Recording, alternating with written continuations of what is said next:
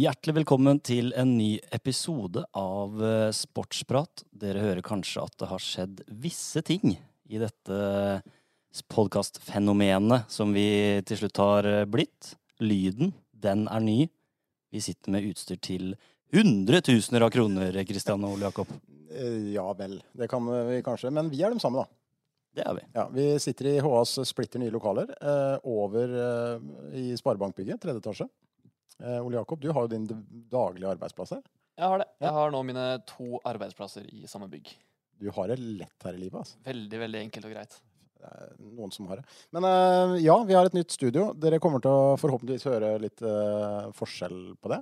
Eh, Vi håper jo det, da. vi Det håper hadde vært kjedelig hvis det ikke var noe forskjell. Ja, det har vært veldig kjedelig. Men det, er i hvert fall, det skal bli bedre lyd, eh, for det har vært et problem med det vi har hatt før. Vi har også planer om å, å faktisk eh, lodde ut det tidligere utstyret vårt. Eh, Det kommer vi tilbake til utover høsten. Mm. Eh, En historisk, et klenodium. Ja. Mye, mye fine stemmer som har vært inni der, å si. Mye, mye fine stemmer. Men det er søndag, søndag ettermiddag når vi tar opp dette her, folkens. Vi har vært gjennom en helg med litt av hvert, kan vi vel si. Vi skal komme tilbake til gjestene våre etter hvert, for i dag har vi en gjest fra to, eller to gjester i dag. Fra to av våre mest prominente idrettslag. Eh, så vi skal komme tilbake til det etterpå. Men Kvikk, vi må begynne der. Eh, Kvikk eh, ligger på andreplass etter at Stjørdals Blink i stad vant like godt 7-1. Men den opprykkskampen, Daniel, hvis du skal prøve å beskrive med noen få ord hvordan du opplever det nå, det er jo helt usannsynlig, det som skjer. Ja, vi snakka om det en del under matchen i går, jeg og Jakob også, at man har jo sagt det så mange ganger nå at det er litt sånn uvirkelig at man nesten blir litt lei av å snakke om hvor eh, uvirkelig det er, da. Men uh, de fortsetter bare å vinne. Og jeg husker jeg, Peder Nomel, når han satte inn den på overtid i går, jeg husker ikke hva jeg sa når det skjedde. Det er andredivisjon. Det er liksom ikke Champions League jeg sitter og kommenterer da, men uh, det var, det var stort, rett og slett, at han uh, satt den. Så Ole Jakob hadde jo var glad for at han ikke var på kamera nede ved indre bane der når den gikk inn. Ja, Der var det vill eh, eufori, faktisk, da Peder Nomel pirka inn den returen fra Levangers keepere. Det var en retur som han kanskje aldri burde gitt. Eh, Nei, litt svakt keeperspill. ja. Men det, jeg hørte rykter om at det var egentlig en hands òg. Det har jeg hørt òg. Ja. Men, Men eh, det så ikke dommeren. Det så ikke vi heller. Nei. Men eh, som da nøytral eh, intervjuer etter kampen, da, så var kan- det på en måte for de som så på fra Levanger, så var det kanskje greit at ikke de så herfthoppen og jublene. Ja, det var jo det. Men eh, det har vi sagt òg når vi sitter her og kommenterer. Vi skal i utgangspunktet være eh, relativt nøytrale. Vi kommenterer for av media, men det sier seg sjøl at man blir eh, dratt med når det går så bra som det gjør. Gikk overraskende greit å intervjue etterpå. Jeg var litt nervøs for å intervjue Magnus Powell, for han så fryktelig forbanna ut der han satt på benken av naturlige årsaker. Men viste seg å være en kjempefyr. Proff. Veldig proff. Ja. Men han, han tror jeg ikke du vil ha etter deg. Nei, jeg er glad han ikke kom etter meg. Men uh, han uh, var fin å, å snakke med. Det var selvfølgelig Kent eh, Bergersen også. Han uh, Ja. Det virker som det er noen som passer på at Kvikk skal få med seg alle tre poengene. Så du der slipper Magnus Powell og Kent Bergersen inn i et bur, en cage fight, så tror jeg hvem jeg hadde Jeg vet hvem jeg hadde satt pengene mine på. Det vet jeg òg. Men jeg føler at den golden til Peder den var litt sånn todelt følelsesmessig. For det var ekstremt deilig at han skårte, for da fikk Kvikk tre poeng. Men det var også veldig deilig, for da tenkte man på de FFK-gutta som satt hjemme i sofaen Mm. og hadde, hadde innkassert de to poengtapa for Kvikk. Og så kom den. Så det, det ble en tung lørdag for noen av de gutta der, tror jeg. Altså, Lyset har jo gått litt i Fredrikstad nå. Uh, nå er det ikke bare at de er deppa over eget lag, men nå er de faktisk like deppa over Kvikk uh, fordi Kvikk vinner. Og det er jo veldig gøy for oss. Uh, I går så tok det helt fyr på Twitter. Uh, Fredrikstad Blad-journalister som la ut på det ene og andre, og det var ikke måte på. Vi skal komme litt tilbake til det her med Fredrikstad, fordi det har vært litt eh, ja, litt utveksling av poesi eh, på diverse podkaster i det siste mellom Kvikk og FFK. Vi skal komme tilbake til det på slutten, så det kan jo folk glede seg til. Det kan folk glede seg over. En sånn eh, cliffhanger. Eh, vi kan jo kjøre en litt sånn uh, live-variant. Det tenker jeg kan være litt underholdende for Fredrikstad. Spiller i innspillende stund, hvis det er noe som heter det. Eh, kamp borte mot Hødd. For øyeblikket 1-1. Vi sitter og krysser fingrene for at Hødd skal eh, holde unna, og kanskje til og med skåre et mål til. Men uh, det kan også ende med Fredrikstad-seier. Men uansett, Kvikk er foran FK på tabellen. Uansett åssen det går. Så det, vi har vår ord i behold. Uh, nei, men det er bra. Vi, eh, vi, vi har vært innom fotball, og vi skal selvfølgelig litt innom fotball på slutten. Men denne episoden her skal jo da først og fremst dreie seg om to andre idretter, som også er veldig populære publikumsidretter i Halden. Mm. Uh, nemlig dine barndomshelter, Daniel. Du har tidligere fortalt om dine minner som guttunge fra Halden ishall. Absolutt. Og um, noen av de minnene hadde jeg jo faktisk med dagens, uh, dagens gjest. Så um, Dere satt ved siden av hverandre på tribunene. ja, ofte Ja. så gjorde vi faktisk det. Ja, ikke sant? Da kan vi begynne med å introdusere da, uh, gjesten uh, fra Komet, nemlig Håkon Vaglen, eller Håkon Jonas Vaglen. Eh, velkommen, Håkon. Tusen takk. Det er en vanskelig det utstyret her. Ja. Det er en eh, ære å være her, selvfølgelig. Komme til dere og snakke litt idrett. Så hvem som fikk mest inspirasjon da de satt på tribunene for eh, 10-15 år tilbake og så på Komet? Du så det? Hvem som endte opp der. Ja. Ja. Eh, men eh, hvordan var Daniel som, eh, som eh, supporter? Var han eh, ivrig? Det tror jeg, men skal jeg være helt ærlig, så husker jeg ikke helt. For eh, det begynner å bli en stund siden. Men ja. egentlig så var vel egentlig begge mest interessert i fotball. Ja. Det var Stemmer det. egentlig det gikk i. Håkon var jo um, Han satsa jo både hockey og fotball en periode, og eh, vi har snakka en del om han i etterkant, vi gutta. For han uh, flytta til Sarpsborg, og da kom han litt eh, med andre gjenger. Men eh, han var det største talentet av oss gutta. Fryktelig sterk eh, oversteg og sidanfinte. Og hadde en, eh, en sånn rumpekroppsfinte som eh, han alltid var sterk i. Så um, når han ga seg, så var det talent som ga seg, faktisk. Hvor lenge spilte du, Håkon? Det var frem til jeg var en eh, 14 år. Jeg var innom både Tisternberg og Kvikk. Jeg måtte trappe ned litt. Eh, Kvikk var så mye, ikke sant, når jeg skulle spille begge deler. Men uh, jeg hadde problemer med å løpe, vet du. Mye offside. Så da måtte jeg bare gi meg. Så da passa det bedre med hockey. og Du kan skli litt rundt. Eh, men eh, Håkon Jonas, altså er, er det bare Håkon, eller?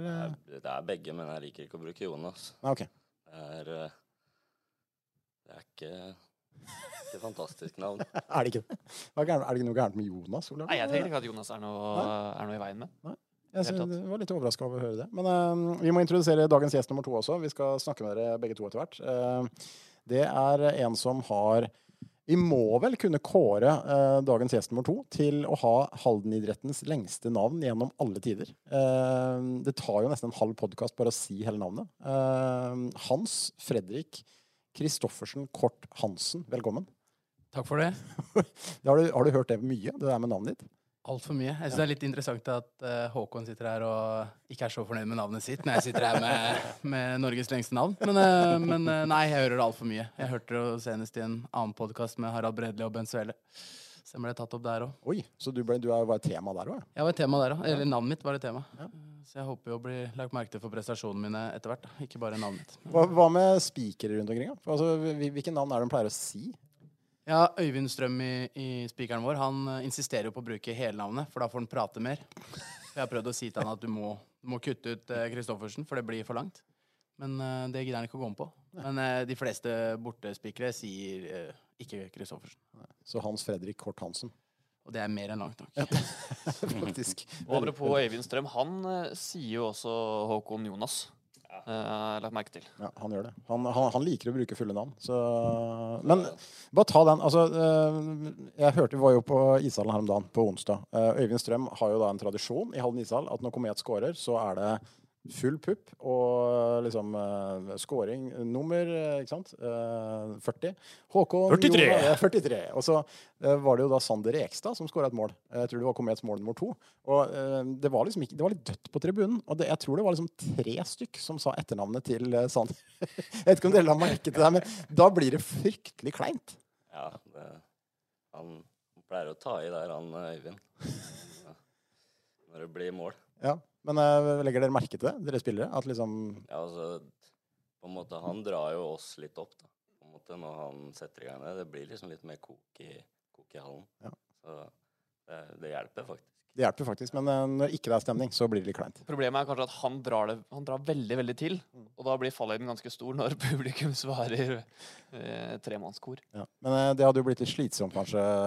Kan vi, eh, hva kaller vi Hans Fredrik Hansi? Er det det du går under? Er det ditt eh, offisielle navn nå? Hansi?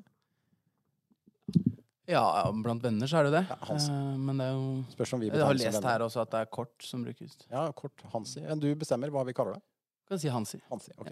Men eh, hvis du skulle begynt sånn på håndball, som Øyvind gjør på hockey, så kunne det blitt slitsomt, kanskje. Det kunne blitt veldig slitsomt. Ja. Og særlig på ditt navn nå. Publikum... Jeg har vurdert å endre navn helt. Sånn typ Max Power eller et eller annet sånt.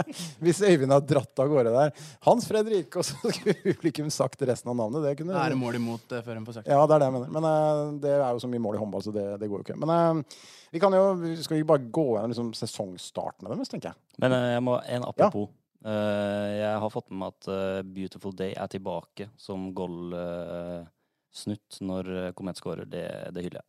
Det er, det er din Før var det den 'Jeg glider inn, jeg Ja. glider inn'. Nå er det Beautiful Day. Det er perfekt. Det er sånn Det er, skal men det er begge to. Er det begge to? Ja, jeg tror den er den annen siste du sa. Ja, da er det litt kritikk igjen. ja. Komet skåra ikke så mange mot Kongsvinger, så jeg husker ikke. Men eh, mot Hasle var det jo sju mål, så det var vel Jeg er ikke sikker. Men eh, Beautiful Day er liksom det som folk tenkte Ja. på, tror jeg. Klasse. Klasse. Uh, skal vi starte med, med HTA? De ligger tross alt i Eliteserien. Uh, har uh, fikk en, et forferdelig kampprogram, da, for å ta det med en gang. Altså, jeg vet ikke, Når dere så det terminoppsettet, Hansi, hva, hva tenkte dere? Nei, vi tenkte jo at vi potensielt kunne stå med null poeng etter to, kanskje tre første kampene. Vi sto med null poeng etter de to første. Mot Elverum så var det en kjempekamp. Uh, Vi taper med ett mål, vi leder store deler andre gang. Mot Drammen så er det jo fullstendig kollaps, uh, så det er litt måten vi taper på. Men det var to bonusmatcher for oss i starten. Så at vi taper de, var ikke så, så stress, men vi visste jo at vi fortsatt hadde kniven på strupen vi møtte Harstad, altså vi må ta en topoenger snart. Og det gjorde vi heldigvis, og da er det deilig å være i gang. Eh, Jeg syns jeg husker tilbake at HT alltid har tøffe seriestarter. Eh, Dere pleier å møte de beste lagene med en gang.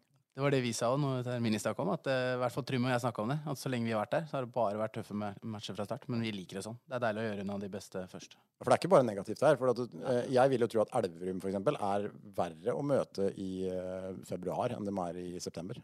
Absolutt. Det beste er vel egentlig å få Elverum sånn rundt oktober, når de har det verste på Champions League. Hvor de er, nå skal de til Barca, og så skal de til Slovenia, og når de må spille midtukekamper inni der. Da er det egentlig best å møte dem, sånn som vi gjorde i fjor. Da slo vi dem i Remenal. Så det hadde vært ideelt, men, eh, men vi tok dem jo nesten, da. Eh, Ole Jakob, du var jo på plass og kommenterte kampen mot Haslum. Eh, Jeg satt og så på den, jeg òg, dekka kampen. Og jeg vil jo si at jeg tror nesten den er på topp tre av kamper jeg har sett i Eliteserien i Remdalen med høyest tenningsnivå gjennom 60 minutter. Det tok jo nesten helt fyr. Det var en heseblesende kamp å kommentere, både fordi det skjedde veldig mye, og så kom liksom aldri noen av lagene noen gang ifra. Det, var, det ble liksom aldri rolig. Var vel, eh, HTH var vel foran med to en liten periode der, sånn etter kanskje når det var ti igjen eller noe sånt. Eh, men ellers så var jo det var ett mål De skilte lagene hele veien. eh, og laga bytta litt på lede og sånne ting. Så, så det var eh, Jeg var litt eh, svett i luggen eh, da jeg ga meg da. Jeg kan tenke meg at eh, de som var eh, i aksjon på banen, eh, sikkert eh, var enda litt mer svette. Men hvordan eh, opplevde du kampen, eh, Hansi? Nei, egentlig akkurat sånn som du sier. Eh, En sånn heseblesende kamp. Masse temperatur. Eh, To lag som veldig veldig gjerne ville vinne. Eh, Ingen av lagene klarte egentlig å dra ifra. Det var mange utvisninger. Ikke noe stygt spill, syns jeg, det var mye tøft spill. Men du, du tenker egentlig ikke på, på liksom konsekvenser da, underveis i kampen. Det eneste du bryr deg om, det er å, å, å vinne kampen. Um, det var sinnssykt deilig å ta den topoengeren. En av de deiligste topoengerne jeg har hatt siden jeg kom til Halden. Det skjønner jeg faktisk. Eh, Men det var, eh, det var liksom også fryktelig mange situasjoner. Det var ikke en lett kamp å dømme. Altså, jeg syns dommerne kanskje la lista litt lavt også. Ja, begynte kanskje med litt ut, altså utvisningen litt tidlig. eh, Så det blei litt mange utvisninger. Men det, som du sier, det er en vanskelig kamp å dømme.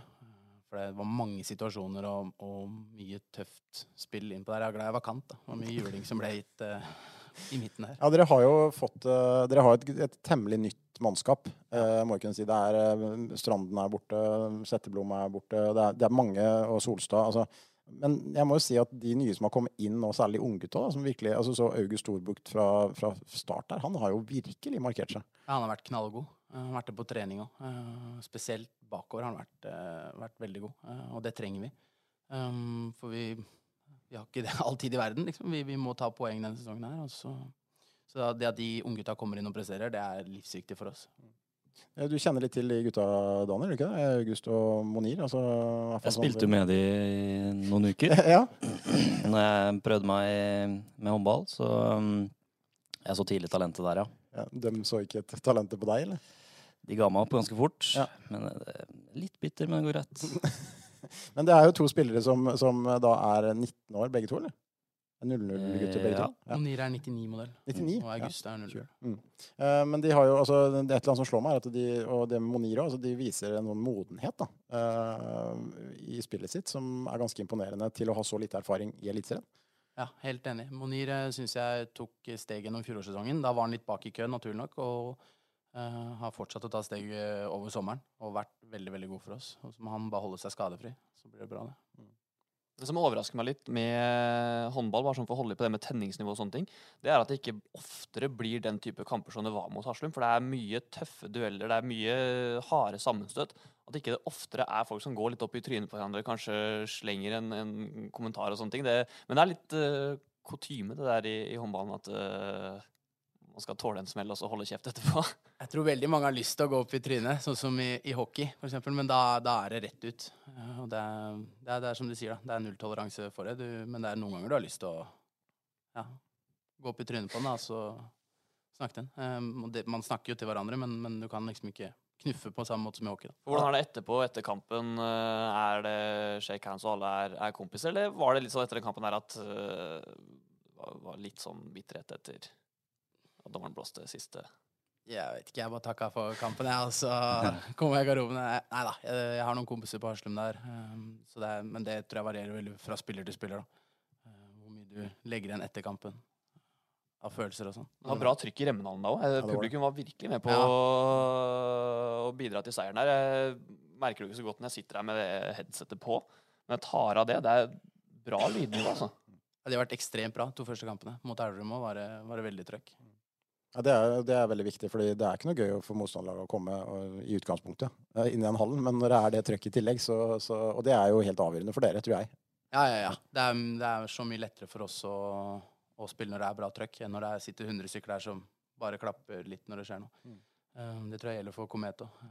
Ja, det er klart å gjøre det. Så Det- Elverum mot PSG i går, når det var 12 000 på tribunen, som lagde det støynivået, så plutselig så dem, kunne de gå på vann da. Og, og fulgte PSG til døra. Så det er, det er, det er alt å si, da. Var det kult å, å være der oppleve det? Det var fett. Det var en kul opplevelse. Og din eh, tidligere lagkamerat Thomas Olstad midt i begivenheten sentrum. Ja, Han gjorde en kjempekamp, han. Både b- framover og bakover. Det må jo være litt inspirerende òg, da, for dere. Altså, jeg mener, ja, jeg hadde så lyst til å spille sånn kamp. Jeg var så misunnelig på Solstad, men eh, han fortjener det. Så Ja. det er bra. Ja, eh, som sagt, det er mange som er borte. Uh, Gabriel Setteblom er uh, også borte. Vi har prøvd å få litt kontakt med Gabriel, Daniel. Han er en eh, vanskelig mann å få tak i. Det går rykter om at han har starta på en ny karriere. Vi kan ta litt om det. Eh, Hva er det han har begynt med? Nå er det en DJ-karriere i form av musikkprodusent. eh, Russemusikk. Det, mm, det er en mann ved navn Tix som har gjort stor karriere. Og har blitt Idol-dommer nå, forresten. Det tror jeg er Gabriel sin drøm òg. Bli Idol-dommer, og da er det russemusikk du må starte med. Hva, hva- hvilke forutsetninger har Gabriel for å bli den nye Tix, eh, Hansi? Jeg har sett han uh, produsere musikk. ja. Han har et uh, stort talent. Så får vi se, se på innholdet i musikken. Jeg vet ikke om åssen talent hans er for låtskriver, men uh... Han har skri skrevet en russelåt til et, en buss som kommer nå i neste russekull i Halden. eh, ryktene sier så at han eh, skal produsere den eh, sangen, så jeg er veldig spent på utfallet. Altså, det er jo, når jeg hører russemusikk, så blir jo jeg Nå er jeg gammel i forhold til dere, da, men jeg mister jo trua på menneskeheten når jeg hører det. Altså, jeg, jeg, skjønner, jeg, jeg fatter liksom ikke greia med det. Men eh, jeg synes det er så Det er, det er jo så over the top vulgært, så det blir jo patetisk. Men der er jeg gammel. Det innrømmer jeg. Men jeg tenker at uh, hvis vi gjør en avtale med vår tidligere gjest, da, Gabriel Setteblom, at vi, vi får premiere vi, på den låta der Mm. i podkasten. Det hadde vært bra. Det er stort, Så kanskje vi kan finne de Kanskje han har, eller han har funnet de selene han har drevet og snakka om? Ikke funnet. Ikke funnet? Ikke funnet. Kan ikke vi få en sportspratlåt òg? Jo, det kunne vi Det hadde vært kult. Ja. Hvis En ny intro, fordi ny Ole intro. Jakob har klaga på introen vår, at den er ganske tam. Den er tam, altså. Fått en russelåtintro der. Ja. Det hadde ja, men Gabriel stiller opp på det. Gabriel stiller opp på det. Jeg tror han har uh, mange forskjellige våpen i arsenalet sitt. Det kan være både Avicii, Tix, uh, Tiesto. Jeg tror det er mye, mye han kan uh, gjøre. Det er bra. Eh, vi gir mikrofonen til uh, kameraten. Vi må ta litt om kometsesongstart. Og det jeg regner med at det her kanskje er noe du har grua deg til, Håkon, å snakke om. Fordi det går ikke veldig bra. Nei, vi kan jo egentlig bare bruke ett år, og det er blytungt. Ja. Det har vært meget varierende prestasjoner. Altså treningskampene var jo altså, Jeg vil jo si at treningskampene egentlig var som forventa. Dere, dere slo Hasløren rimelig greit. Dere, dere matcha Ringerike i en fullstendig Texas-kamp borti der. Eh, kommer første seriekamp, taper på Sudden, litt under pari, så banker dere Hasløren, og da er det på en måte på sporet igjen. Da. Men de to tapa mot Lørenskog her altså, Ja, Lørenskog har rutinert lag, men eh, hva er det som har skjedd? Altså, du, hvordan merker du det på isen? Nei, det er eh, på en måte Vi har litt hva skal jeg si, høye skuldre. For vi føler jo at vi skal på en måte i år er liksom året vi skal rykke opp, og da har vi veldig overtenning og sliter med å samle tankene, rett og slett. Og samtidig som vi har vært for dårlige. Vi har ikke klart å prestere på det nivået vi skal gjøre.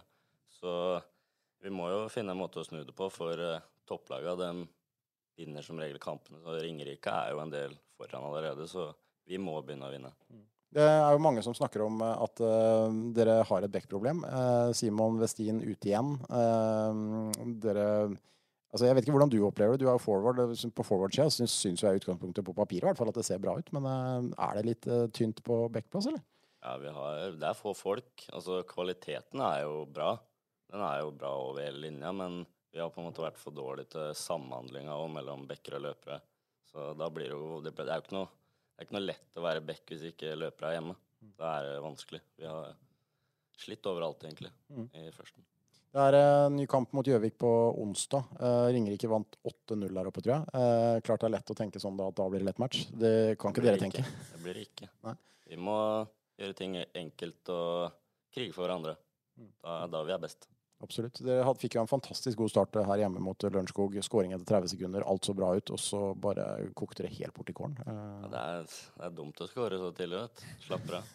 Det er studie på at uh, når du skårer først, så taper du. Ja, ikke sant. Du, vi var litt innom i stad. Du er jo haldenser opprinnelig. Uh, spilte, spilte, du da hockey og fotball i oppveksten? Ja. ja. Uh, og så flytta du til Sarp, mm. og da spilte du hockey det ok. I Sparta. I Sparta. Uh, og så uh, Fortell litt om den karrieren din da etter måte, når du måtte, uh, nærma deg senioralder. Uh, jeg slutta jo Komet når konkursen kom. Da gikk jeg til Sparta og satsa for fullt der. Og spilte vel der frem til U20. og så flytta jeg til Oslo. Prøvde meg litt i Manglerud for å komme til litt nye miljøer. Og der møtte jeg en trener ved navn Frikk Gul. Og han slutta jo etter den ene sesongen jeg var i Manglerud, for å gå til Vålerenga. Og jeg syns jo han virkelig hjalp meg med spillet mitt da, og utvikle meg. Så da spurte han om jeg hadde lyst til å være med, og så tok jeg sjansen på det og flytta innover og prøvde noe helt nytt. Og det var kjempekult. Og så fikk jeg muligheten til å være med opp på A-laget til Vålerenga, trene der og fikk kontrakt.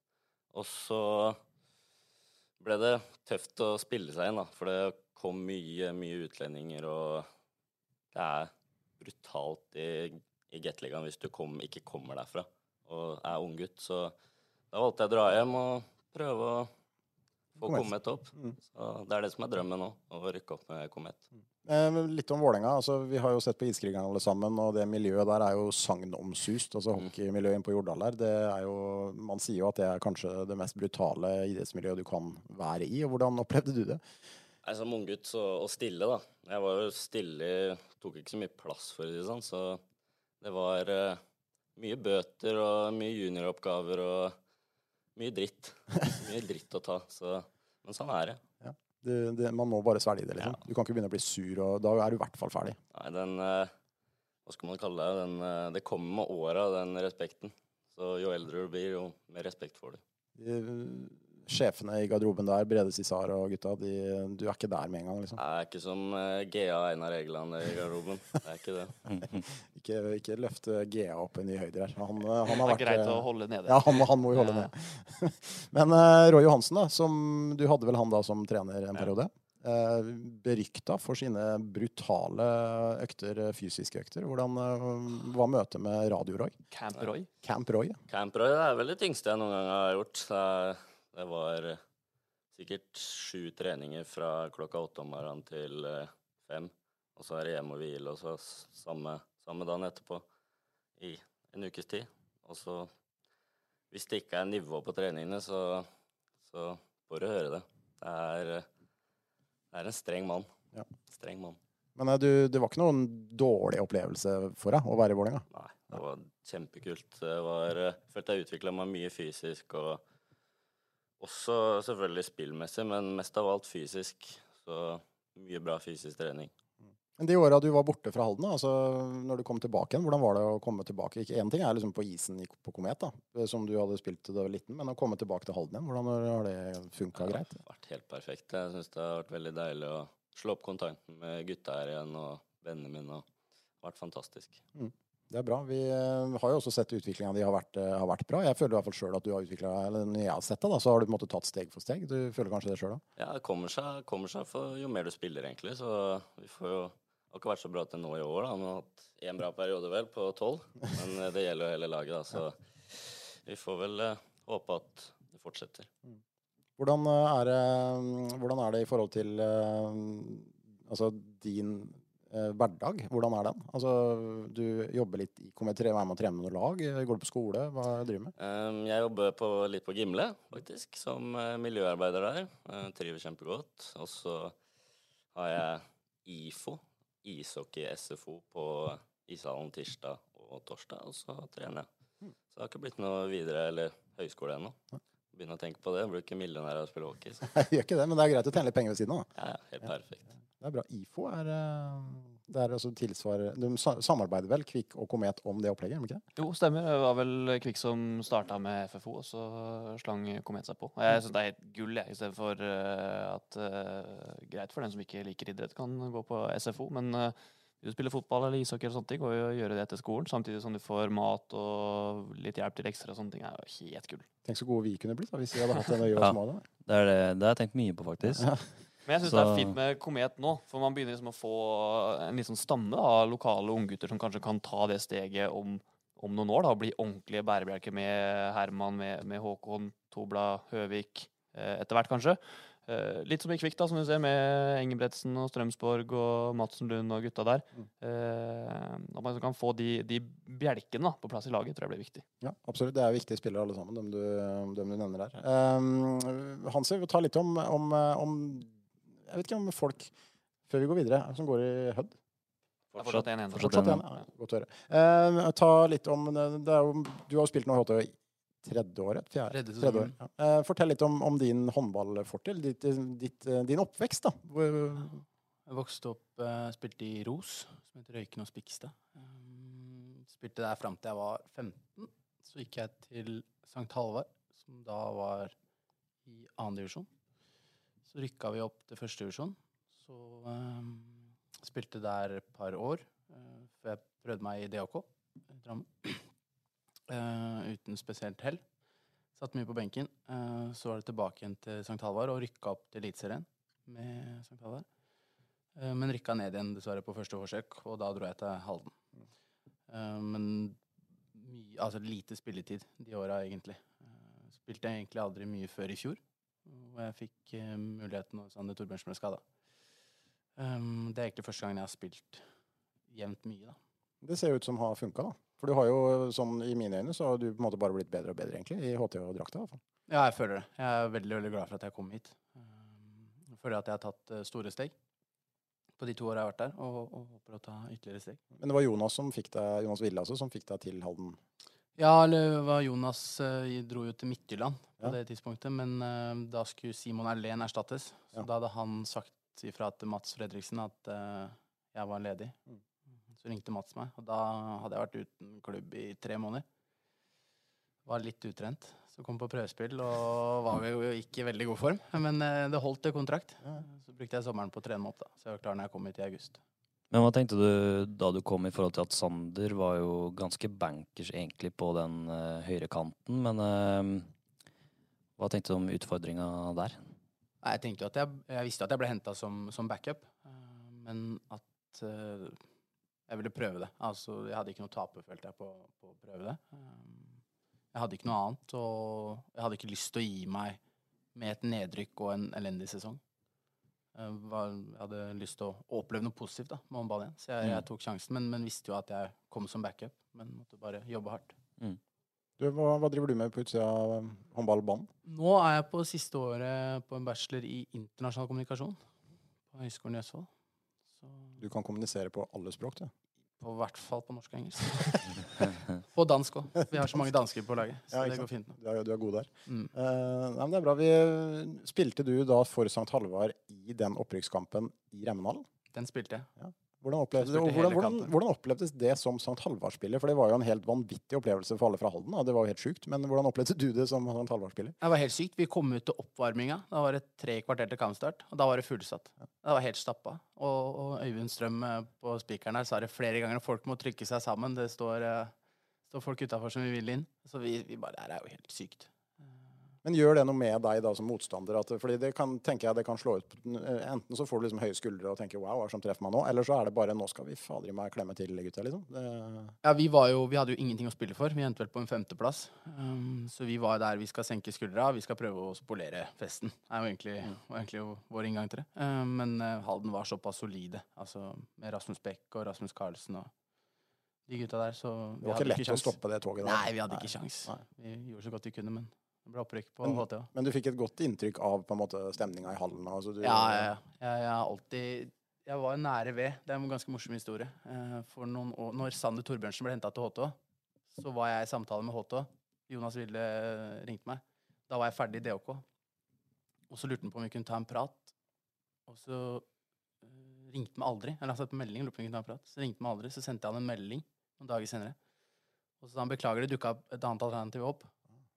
Og så leste jeg at det var Sanne Torbjørnsen som hadde blitt henta. Så da hadde han valgt Sanne Sander foran meg. da. Så jeg kunne jo blitt eh, HT-spiller for en fire-fem år siden, da når Sander kom. Men jeg måtte vente litt lenger på det. Det er ikke, det er ikke fortsatt bitter på Sander for det? Nei, overhodet ikke. Vi har, jeg fortalte det til Sander når jeg kom hit, så vi har, vi har ledd godt av det. Ja, ikke sant? Første gang på trening så klinka de til hverandre. Full fight, ja. Nei, det var litt rart. Sander og jeg ble jo veldig veldig gode venner. Eh, og det var litt sånn rart å være så close med en du kjemper for, men det du kjemper om spilletidene. med. Men Og eh, Sander i dag, han la vel egentlig opp, men er det noe håndball på jeg tror det er litt uh, håndball i SIG-gruppaen i tredjedivisjon. Så får vi se. God spiller i tredje div, det. Det tror jeg er en forsterkning for de fleste tredjediv-lag. Men jeg vil jo si det, altså jeg frykta jo litt når Sander begynte å slite med skader og ikke vi hadde sett hans i så mye. Da, så frykta jeg liksom at den, den høyrekantproblemen kunne, eller den kunne bli et problem, da, den høyrekanten. Men du har jo på en måte, altså du har mye av de samme gode ferdighetene som Sander hadde. Først og fremst eh, at dere har høy treffprosent da, når dere kommer eh, fri på kanten. Og det er jo kanskje, i hvert fall offensivt, det viktigste for en kantspiller. Ja, absolutt. Eh, Jeg føler jo eh, egentlig at kantene våre generelt, nå, ikke for å henge bakspilleren, men kantene våre generelt eh, scorer på har høy treffprosent. Det har vi jo. Eh, og det er jo veldig betryggende for et lag at eh, kantene setter, setter ballene sine. Men det har vært mye snakk om det i HTH, at kantspillerne har blitt brukt for lite. Ja. Eh, jeg, nei, de bakspillerne vet hvor jeg står på det, og jeg sier ifra på trening eh, hver dag, jeg. Så nei, vi ønsker selvfølgelig å få ball så mye som mulig, men vi vet jo vi også at eh, eh, det ikke bare er å spille ut. Altså, det står jo en kantspiller i forsvar. Så um, vi må prøve å ja, få til et spill som gjør at vi får bretta ut uh, spillet litt mer, men samtidig så, så er ikke noe som kommer av seg selv. Og det er ikke lett for de bakspillerne å bare gjøre det. Så blir det fort litt venstrevridd også, fordi det er veldig sånn, gode connections der mellom William og for Trym og andre som har spilt der, da, som har en veldig sånn, øh, har, er veldig samspilte. Og William er jo selvfølgelig, det er jo klar, klar han er jo grisegod, liksom. Eh, så det er klart det, det blir jo Jeg vet ikke om du føler litt på det innimellom, at spillet blir for venstrevridd? Ja, kanskje litt. Nå har jeg jo faktisk Nå skal ikke jeg klage så mye. Jeg har jo skåra mye mål nå i sesongen. Det betyr at jeg skyter mye, da. Så jeg har jo fått mye å gjøre. Eh, Så jeg skal ikke klage så mye på det. Men, eh, men eh, nei, William er jo i stand til å skåre på alle mulige vinkler. Eh, Så han er egentlig bare å fòre med ballen. Eh, du er jo også blitt straffe, i hvert fall delvis, straffeeksekutør, er det det vi sier? Jo, jo, det blir riktig. Ja. Eh, Simon Ulén, din forgjenger, tidligere forgjenger før Sander Romersen, han var jo helt rå på straffer. Hva tenker du om det, altså det ansvaret der? Jeg hørte jo historier om at han, eh, han var god på det. Eh, nei, vi har eh, sleit litt med å finne en straffeskytter i fjor. Så endte det med at jeg prøvde meg vel i løpet av fjorårssesongen, og så har det gått, gått bra. Da har det egentlig bare blitt sånn. Men, men vi, har, vi er to-tre stykker som, som skyter. Simon var jo sånn, han var en sånn type, han, så han hadde jo et, en bagasje i livet som var veldig spesiell. Han hadde jo en helt vanvittig historie, bakgrunnshistorie. Han, han elska jo å være i en sånn situasjon hvor det var mest mulig press og størst mulig fallhøyde. Og for, han, eh, han ble ikke nervøs, da. Han hadde vel kanskje opplevd litt ting som gjorde at akkurat det straffekastet der var kanskje ikke det viktigste i livet. Nei, ikke sant? Si sånn. Men han ble bedre av det. Og det er klart, det er jo noe, Hvis du har den evnen der, så passer du godt som straffeskytter i håndball, tenker jeg. Fordi det er jo mye press eh, å gå fram når det er 23-23 og ett minutt igjen. Det er ganske brutalt. Ja, absolutt. Eh, Men det er jo Jeg kan jo kjenne meg litt igjen i det, Simon. For du går inn i en sånn boble eh, når, når det er match. eh, så- Du kommer jo ikke unna at hvis det er 23-23 og det er ett minutt igjen, du kommer ikke unna det faktumet der. Men, men samtidig så er du Du blir så fokusert da, på, på oppgaven og på det du skal gjøre, at, at det eneste som står i huet ditt, er egentlig å score. Mm. Apropos score. FFK har scora 2-1. 2-1. Eh, Hvor mange minutter var den da? Fem minutter. Ja, fem minutter. Ja, er, Men eh, jeg har en historie angående straffekast i håndball. For eh, Selvopplevd? Selvopplevd, ja. Uh, og, og press. Så det var jo på Grimsrud Cup, da, som Hansi er godt bekjent med nå. Og vi har snakka om det før. Det er høy tenningsnivå på de ikke-profesjonelle spillerne som er med der. Sponsorcupen, mener du? Sponsor, Ja, sponsorcupen. Sponsor, Sponsor, sponsor, sponsor, sponsor, sponsor, sponsor, sponsor, sponsor. Ja. Eh, og eh, Halden Arbeiderblad i finalen mot Grønn jobb. Det skulle bli avgjort på straffer. Da ble det bestemt at det er kun ansatte da, som skal skyte. Jeg er jo ansatt, så jeg gikk fram. Eh, det var vel eh, Daniel Nybøle som sto i målet, så jeg hadde jo ikke så store sjanser til å skåre. Gå på den missen at når dommeren blåser, så spretter jeg ballen først. Før jeg banker den ballen i krysset. Det skal sies at uh, straffekastet meget bra. Men uh, da er jo som Alle vil jo vinne. Det er het overtenning, så da var det helt sjukt at jeg gjorde det. Så, men det måtte annerledes. Så det, da gjaldt ikke det. Sprette ballen før du tar straffe, det er ikke lov. Nei. Ikke etter at dommeren blåst. Men straffa var terningkast seks. ja. Jeg jeg Å ja, du sto og så på den? Jeg sto og så på. Ja, ja. Jeg hørte Morten Ulekleiv hadde også en, straffe, en straffekast på en sponsorturnering hvor han ikke var så vant med klister. Og ballen Ja. gikk jo rett ned i bakken og rett opp i taket. Ja. Så det er fort gjort. Det skal også sies at uh, Mats Fredriksen han uh, orka ikke være der mer, så det ble jo delt uh, seier på grunn på Halne Arbeiderblad. Mats Fredriksen flykta stedet. Han flykta faktisk. Han, uh, hele Grønn jobb og hele Halne Halden etter seg. Så flykta han. Flykta opp eh, de dype skoger til slutt, da. Eh, skal vi Vi har jo en eh, Vi skal teste gjestene våre litt eh, for å høre litt hva de kan. Men før det så skal vi bare ta en liten avstikker til eh, litt lenger ned i fotballdivisjonene. Fordi Ja, skal vi ha. i Tisteren, Daniel, så har vi De kjemper en heftig kamp om å rykke opp fra femtedivisjon. Mm. Uh, og vi har vært så heldige så vi har fått en prat med en trenerlegende. Ja, altså Jeg var jo der oppe og så andre omgang. I det tunge været. Man vet jo hvor ille det kan være oppe på Femsjøens bredder der når eh, været er på sitt verste. Og ja, det var rett og slett en skikkelig femtediv-match. Og jeg var spent på å egentlig høre hva, hva Trulsen sjæl mente etter kampen, så jeg tok en tur opp i garderobene. Altså, det er klart at guttene, guttene spiller en bra match. men Det er er godt Lisleby-lag som vi møter. og det er klart at Vi mangler hele forsvarsrekka og Heli og SM og guttene, så blir det lite trøkk bak der. De er, de er gode på offensive dødballer, de guttene der ute. så det, men altså, Lisleby de, de kommer til å røkke opp, dem. Jeg tror de kommer til å røkke opp, men eh, vi kan ta den andreplassen, vi. Det var det Lasse Trulsen hadde å si. Ja, Ja. han, øh, han er eh, negativ, men positiv òg. Ja. Han har en fantastisk evne eh, til etter kamper, uansett hvordan det har gått, å ha det samme intensiteten i stemmen. Mm. Og det er det ikke mange trenere som har. Og øh, jeg hørte den i de 45 minuttene selv under regn og blåst og drit, så øh, han er, han er fin, Lasse Trulsen. Eh, Kan du spørre litt gutta i studio her om eh, trenerne deres, altså eh, Gøran Hermansson og Jan Thomas Lauritzen. Eh, Hvordan, er, hvordan, er, eh, hvordan blir resultat og prestasjon eh, Hvordan påvirker det Gøran Hermanssons opptreden? Han virker som en veldig rolig og, og balansert kar. Gøran er stort sett eh, rolig og sindig uansett åssen det går an. Eh, Det koker nok eh, ekstra inn i toppen på, men han klarer liksom alltid å holde det rolig. Så det må jeg faktisk si at det merker jeg ikke så mye til. Da har har han aldri hatt en skikkelig hårføner. Det er faktisk veldig sjeldent at han har det på, på oss som gruppe, men eh, det klikker jo på dommerne, da. Ja, Det ja det vil jeg merke til.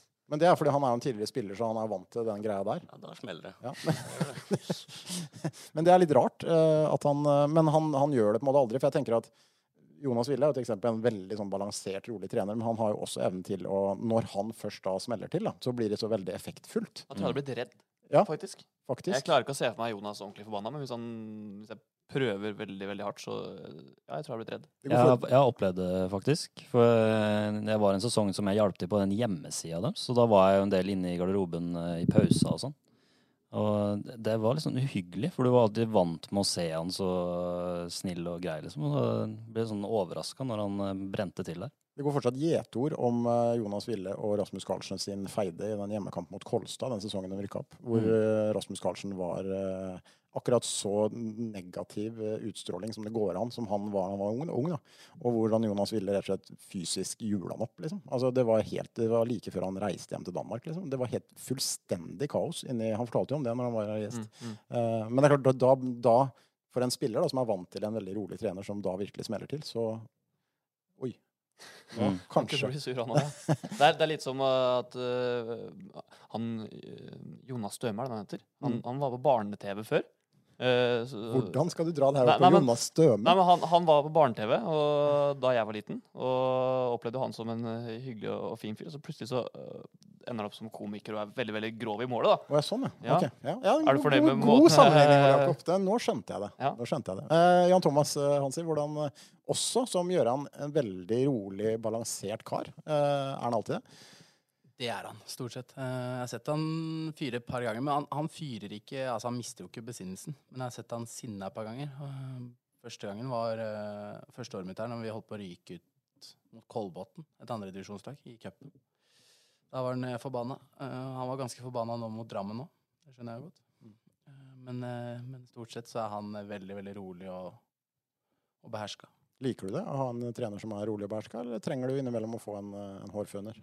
Eh, jeg tror man må finne en liten balansegang på det, men jeg tror ikke han har eh, Det er ikke så mange ganger han Det kan være noen ganger han kunne ha gjort det, som han ikke gjorde. Men det er ikke så mange ganger han trenger å gjøre det. Altså, jeg tror at eh, Jeg liker den måten han, han er trener på. Bedre enn en som står og kjefter og hoier i, i, i ett kjør. Ja, nei, vi, som sagt, Lasse Trulsen han, er, eh, han har i hvert fall sin, sin egen stil, Daniel. Det er ikke noe tvil om. Ja, men jeg føler at uh, det han som sier at uh, hvis det blir for mange ganger at den hårføneren kommer, da, så er det ofte veldig liten effekt. Da, er det på en måte, da gidder til slutt ikke folk å sitte og høre på hva han eller hun har å si. Det stemmer nok, det.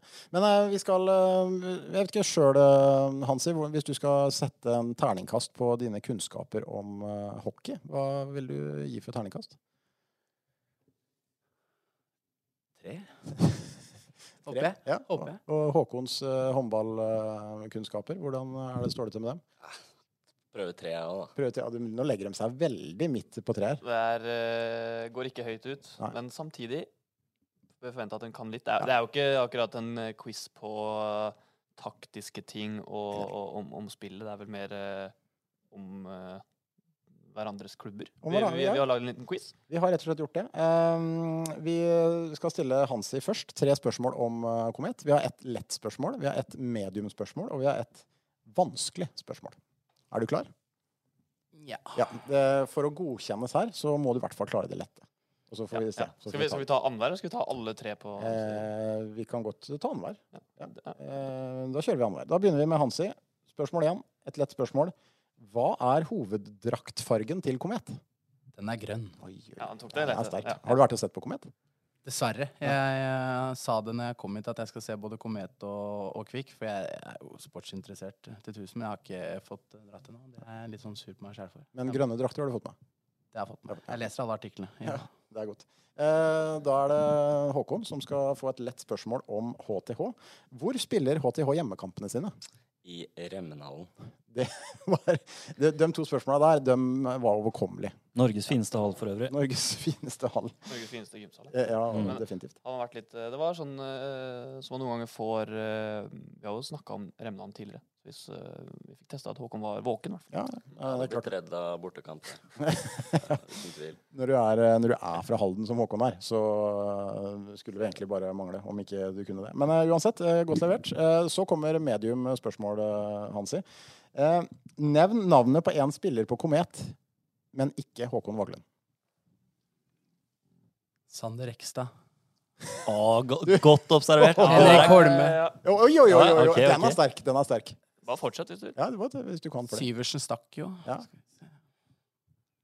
Ja, Jeg sa Sander Ekstad i stad, men Mm. så tok han Henrik Holme, og da, Ja, det er- og da, det er da godkjent. overbeviste Det er han oss. godkjent. Ja.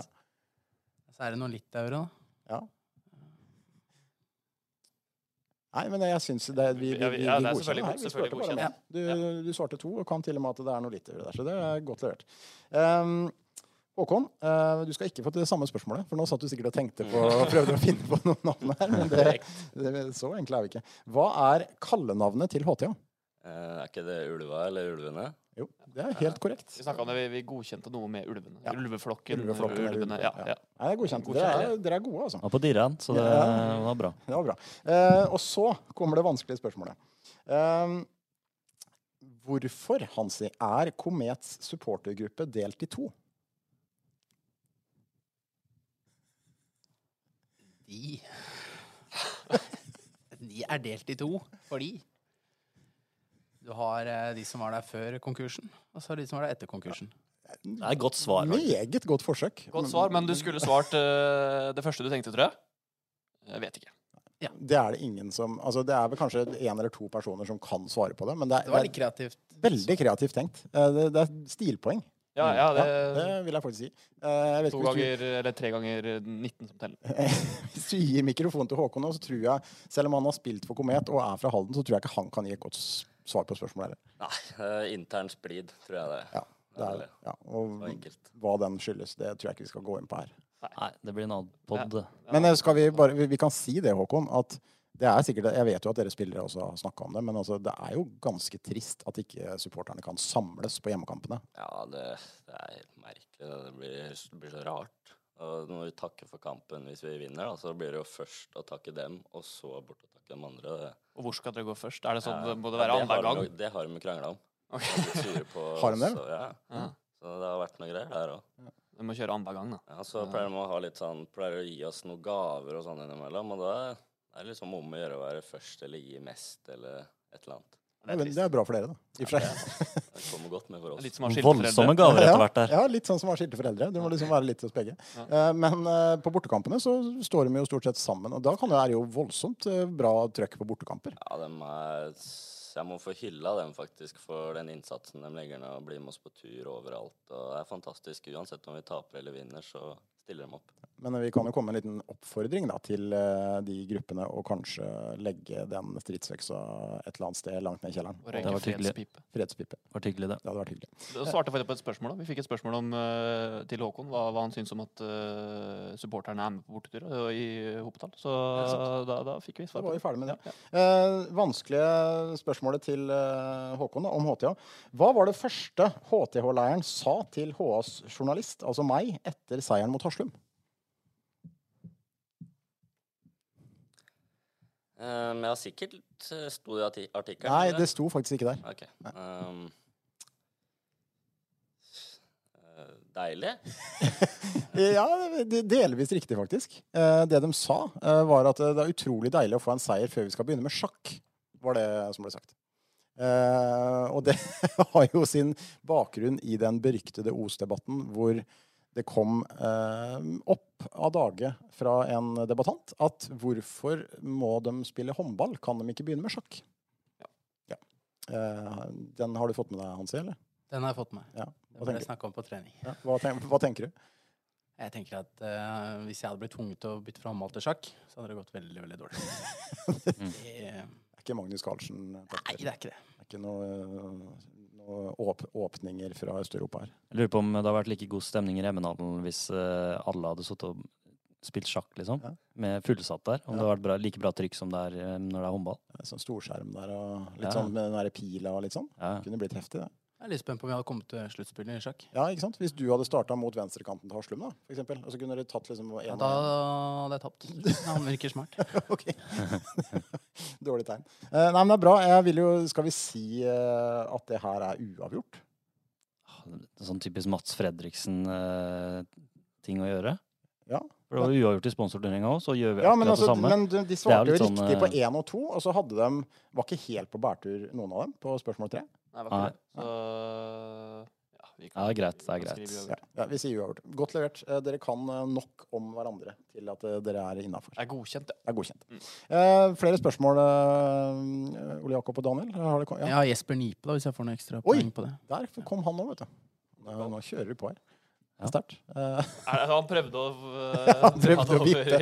vippe seieren over til seieren Uh, Eh, jo, det har kommet spørsmål til dere begge to, så dere får jo bare svare løs.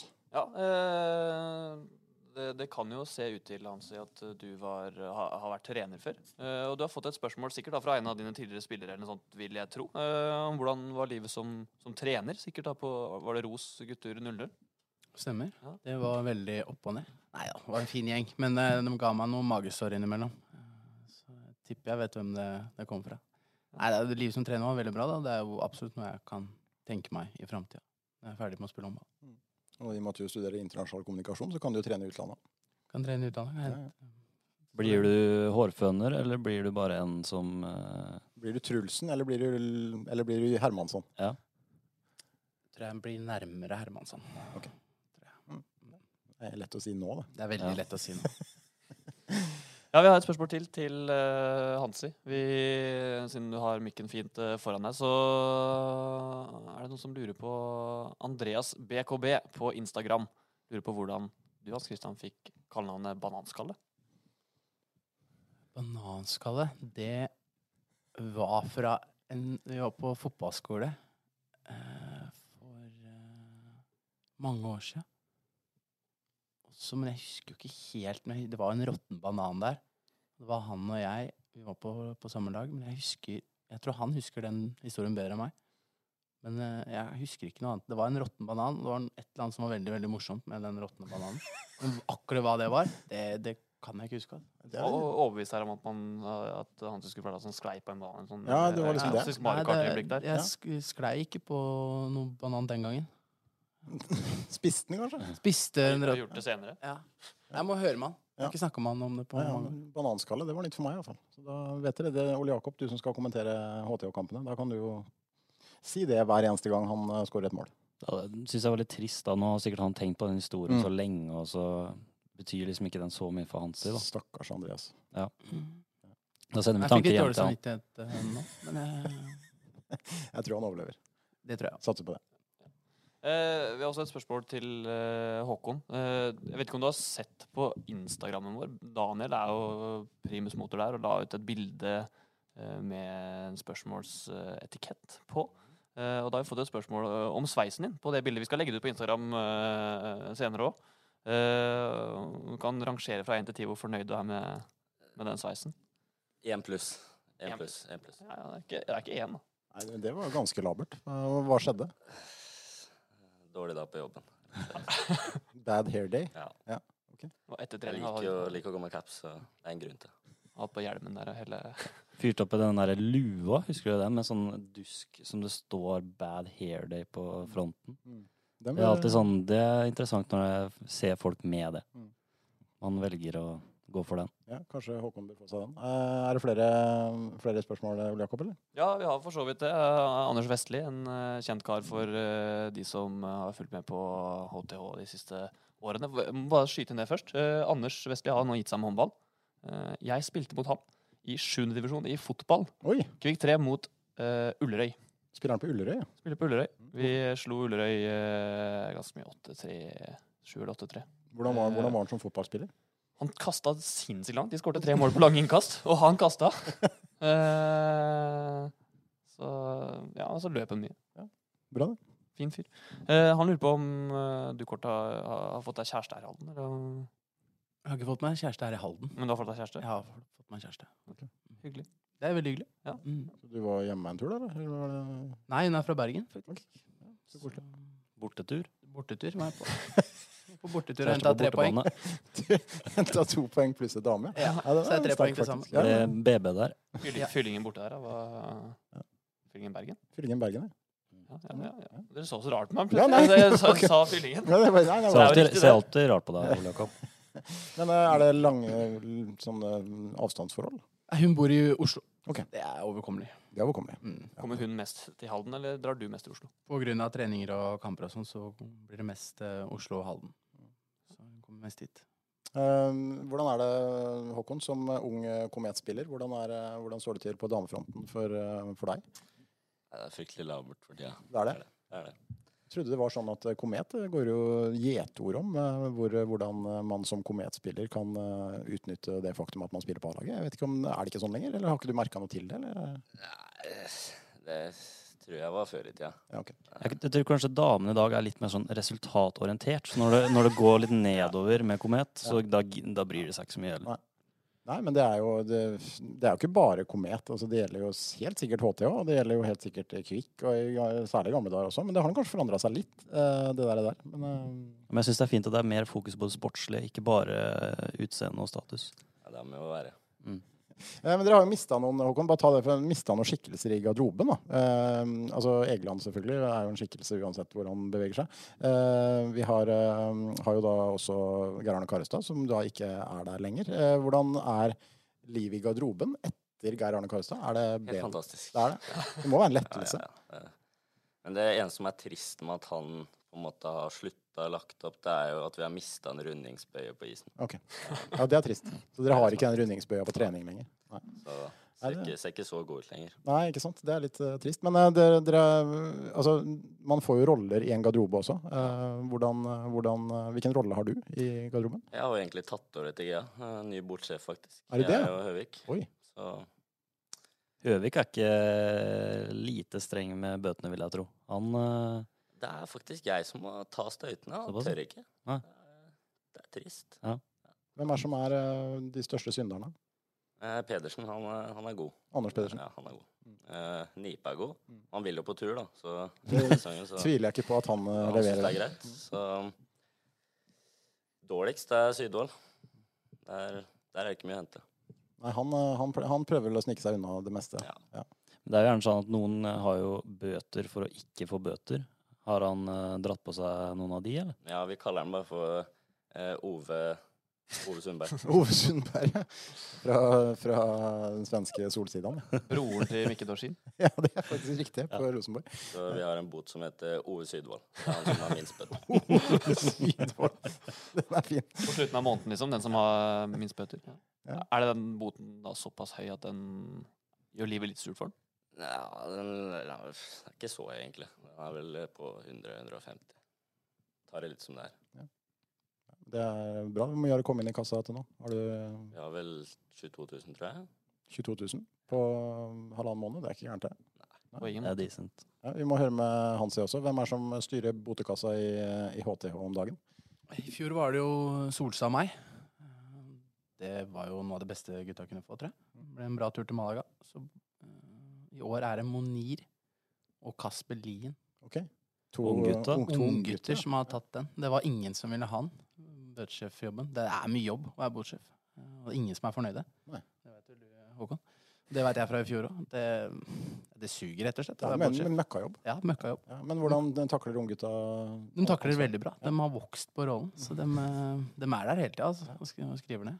Men kjenner du igjen det han snakker om? Altså det, jeg regner med det er mye felles bøter for ulike lag her. Altså det er vel mye av det samme? Ja, jeg tipper vi har mye av det samme. Sånn glemt utstyr, glemme tida. Ja, vanlige idiotbøter. Mm. Billig avisa? Er, Billig avisa er ja. også penger. Hvor mye er den? eh, i Hos oss er den bare ti kroner. 10 kroner, ja. ja. Det er ganske det er Mye publisitet. Det. Det blir noen, eh, blir noen kroner i Ja, hvis du kjører noe Hans Petter Wille kjører noe ordentlig billigserie der, så Ja, ja, ja. Så blir det- den er fin, den. Eh, hvor mye har dere på den, eh, Håkon? Det, har det forandra seg? Det er ti kroner, det òg. Det er ti kroner, ja. ja. Jeg, har jo vært, jeg har vært mye i kometgarderoben opp igjennom, og der har det jo faktisk vært et problem til tider, fordi at uh, man vil jo faktisk ikke bli tatt bilde av. Altså, jeg skal lage en sak på en fyr, og si nei, jeg, jeg vil ikke at du skal ta bilde av meg. Liksom. Altså, det, det går jo utover mitt journalistiske arbeid. Og da har det gått litt langt, tenker jeg, da. Eh, men de aller fleste er jo PR-kåte. En tier går fint, da. En tier bør gå. Eh, men jeg regner med det er mye Altså, det her er jo også en kime til et godt miljø, da, tenker jeg. Det her med botekasse og Det er jo en, en viktig del av hverdagen deres. Ja, ja, det skaper mye humor. Så så det skaper jo orden og i all kaoset, så det er bra. Ja. Eh, Det er kanskje litt enklere med en håndballgarderobe, Hansi, for det er ikke så mye utstyr og greier som i en hockeygarderobe, men dere tilbringer ganske mye tid, da. Det blir jo mye bøter. Jeg tror vi hadde 70 i fjor, ja. 70. 70 000. Eh, Men eh, klart, de gutta der har jo mye utstyr Og så er det flere spillere, ikke sant? Flere spillere, mye utstyr å passe på, så jeg tipper dem, de drar vel seg over 70 000 i løpet av sesongen. Hva er den dyreste boten? Det er å gjøre nummer to i egen garderobe på kampdag. Ok. Hvor mye er det? Det er 500 kroner. Oi, den er lei. Nei, jeg venter, prate på seg rødt kort, Ja. tror jeg er 1000. Ja, den er også lei. Den er fortjent òg. Prate på seg rødt. Da er du dum. Men hva gjør du da, hvis du sitter eh, når du har kommet på kamp? da, og rett og slett bare må, må du finne en annen do? da? Mm. Da må du finne deg en annen do. Ja, ok. Et annet sted. Gå på jente, Ikke- jentedoen eller Ja, noe sånt? ikke gjøre egen garderobe. Skal ikke ha noe Går, du- går du 500 minus hvis du går inn i de andre laget sin garderobe? Yes. Ja, hvis du klarer å gjøre i motstanderlaget sin garderobe, så får du 500 kroner fratrekk. Det er det ingen som har gjort ennå, da. Det er ingen som tør. Jeg tror det er rimelig pinlig å komme derfra, så holder andre lag på med taktikkmøte. Så skal du gå gjennom der. Midt i peppen der. Da tror jeg du blir hata i ligaen, for den tror jeg sprer seg. Ja, og Det hadde vært overlegent, faktisk. Å gjort det. det da er du- er baller, altså. Mm. Det må jeg si. Uh, det regner med, Har dere noe sånn samme type bot? For, uh... Ja, vi har jo den eh, Vi kaller den bare for snickers i do, da. Eh, Vi har ikke noe sånn at vi ikke kan gjøre det, men eh, det kommer an på centimeteren. 100 kroner per centimeter. Okay. Den, er jo klassisk. Ja. Men er det centimeter i lengde eller i Det blir diameter? Lengde. Lengde. Eh, Er det noen faktisk da som måler? Altså Har dere en, en metermål? Det blir øyemål. Øyemål? Det hadde vært litt Det er Fram med stokken her. Det hadde vært stort. Ned, altså. Ofte litt for streng. Det kan jeg forestille meg. Uh, nei, men det er, eh, det, det er med bøter har liksom blitt Det var ikke før det. Det er de siste åra blitt sånn fenomen. Da. Ja, og det ja, bunner gjerne ut i en fin botur på slutten av sangen som vi var innom. Og det bidrar jo til et fint miljø. Mm. Hvor det var dere i fjor? Polen. Polen? ja. Warszawa. Klassisk sted. Får mye for penga, vet du. Ja, er hvor, eh, hvor går turen i åra? Har dere bestemt det? Ja, det vet jeg ikke. Vi var i Malaga i fjor. Så se om det blir Malaga eller om det blir gratis inngang på Kongens for, for alle, liksom. Det, er hvor, hvor bra nivå det er på Det kommer helt an på budsjettene, det. Om vi ender opp med en rebus her i byen, eller om vi Ja. kommer oss se... Bar til bar her, ja. Det hørtes faktisk litt, eh, litt trist ut. Eh, ja. Sove på Ton, da. Ja, Botetur til Halden sentrum. Det er, avslutte på siste reis, og så sovne på Ton. Ja, ikke sant. Uh, nei, men det er bra. Jeg føler at vi har blitt kjent med gjestene våre nå. Ja, vi har det. Mm. Uh, veldig greit å uh, få litt den feelinga på hockey og håndball også, for nå Mm. er vi jo godt i gang. Skulle gjerne hatt dem her for lenge siden. Vi skulle det, men eh, nå er det jo en så heftig sesongavslutning i fotball her. Jeg vet ikke om dere får med dere det som skjer med Kvikk og med Fredrikstad og det greiene her nå, Hansi. Altså, du er jo egentlig ikke herfra, men du får vel med at det er eh, mange som er opptatt av det. Ja, jeg er såpass sportsinteressert at jeg følger med på det. Ja. Jeg håper jo, håper jo Kvikk tar i hvert fall kvaliken, da. Ja. sånn at Fredrikstad ikke får den. Ja, ikke sant? Det er det som er viktig. Eh, Håkon, du har jo spilt, spilt fotball her i byen, så du har jo spilt på Kvikk. Du Jeg er ordentlig, ordentlig fotballidiot, så jeg syns det er bedre enn hockey. Jeg ser heller på en god fotballkamp, liksom. Det, er- Du gjør det? så ille. Men uh, jeg var dessverre ikke god nok.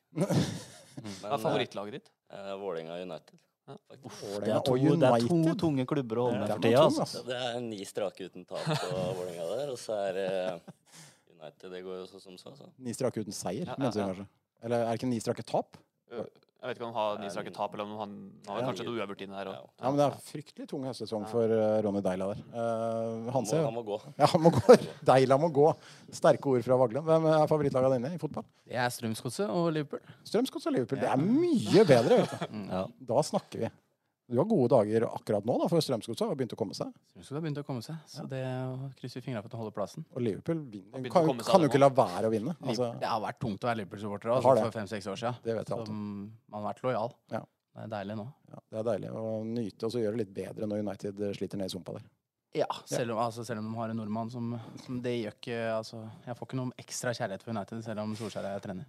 Musikk i våre ører, Daniel. Mm. Men Rett og eh, vi får ikke håpe, vi får håpe den klarer seg, da. Ikke de eh, det, den kommer seg nok litt opp igjen. Ja. Det er synd hvis de rykker ned. Ja, det hadde, det hadde faktisk vært veldig synd. Men jeg tenkte på det her om dagen. Den tiden vi er inne i nå, det tror jeg kanskje er noe av det jeg liker aller aller best. Det begynner å bli litt mørkt ute på kvelden. Du kan se på både hockey og håndball og en spennende sesongavslutning i fotball i egen by. Eh, Champions League har begynt. De store ligaene rundt omkring i Europa har begynt. Det er litt sykkel-VM har det vært i dag. Det, er mye. Eh, og må gjerne ha flere TV-er. Eh, så ja, jeg koser meg nå for tida, altså. Mm. Ja, det er det veldig, veldig. Det er nesten ikke en dag uten at det er noe eh, kult å se på på TV. Nei, det er helt riktig. Man Mm. ser jo uka man går inn i nå, da. Med i, Nå er det helga gå av seg sjøl. Men i morgen eh, United Arsenal på kvelden. Eh, Tirsdag og onsdag Champions League. Torsdag er der europagreiene torsdagscupen. Mm. Uh, og fredag så, så er man i gang i, i Spania og Italia igjen. Også, så, Så har du litt eh, håndball, eliteserie og litt hockey, Gateliga, Ja, ja, ja, ja. førstedivisjon innimellom der. Det er jo du det er, Til slutt så blir det jo ikke tid til noe annet. Nei, det gjør ikke det. Vi Kan også gi en shout-out til uh, Silje Mathisen, som eh, klinka til med niendeplass i junior-VM borte i Yorkshire der eh, tidligere i uka. Syklistene våre og jentesyklistene fra Tisteren er jo bare rå. Emilie Moberg vant jo Spurtrøya igjen eh, her eh, i forrige uke. Og Silje Mathisen altså nummer ni i sykkel-VM for juniorer. Det er, da er du rimelig god, altså. Ja, etter alt det hun har opplevd, så Ja. um, bra greier. Det er meget, meget bra greier. Eh, veldig, bra, veldig bra, Daniel, at du fikk med deg det. Men eh, nå er det jo sånn da at vi skal, vi skal runde av. Eh, og vi skal runde av med en liten hilsen til våre venner i Fredrikstad Blad sin podkast. Inn på spalten Lyrikkens hjørne.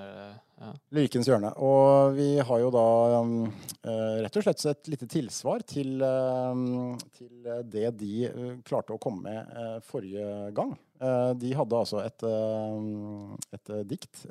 Kristian Brevik hadde et dikt til eh, Halden, egentlig. Til Kvikk og Halden. eh, som eh, var eh, lød rett og slett eh, Kan vi, skal vi høre på det, kanskje? ja, vi kan godt høre på det hvis, eh, hvis vi finner det fram. Jeg er faktisk litt usikker på om jeg klarer å finne det fram her, men jeg skal prøve. Skal vi, skal vi prøve? Jeg vet ikke helt hva som kommer nå. Det kan godt hende det kommer noe helt annet. Nettopp! Det Bare passende lyd til akkurat det forsøket. eh, Det var Christian Breviks dikt som han kom med til oss. Så da svarer vi. Nå får dere bare holde dere fast, og så sender vi en hilsen til våre venner i Fredrikstad. For ti år siden var dere på toppen, nå er det krise. Fortsette nedturen som nå blir lokaloppgjør mot Ise.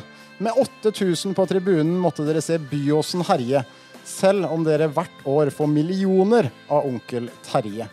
Det hjelper ikke at fasilitetene på stadion er aldri så flotte. Slapp helt av, neste år skal vi banke Sarpsborg 08. Mm, nydelig. Nydelig. Frysninger, det som er. Eh, det må jo kunne gå an, det. Det er innafor. Ja.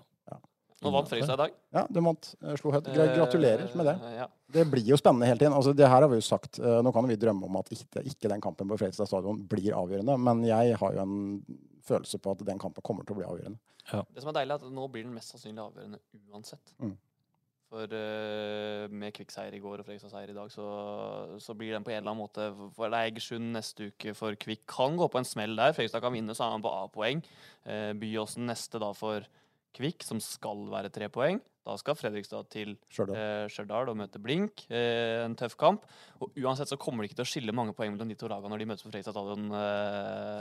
Nei, det skal altså. mye. Til Så det, og det kommer til å bli tjåka fullt. Det kommer til å bli Jeg tipper 1000 haldensere som reiser inn til eh, Fredrikstad. Eh, og da må jo, hvis det ikke dere har kamp sjøl, så bør dere jo absolutt dra inn sjøl. Det regner jeg med dere har planer om.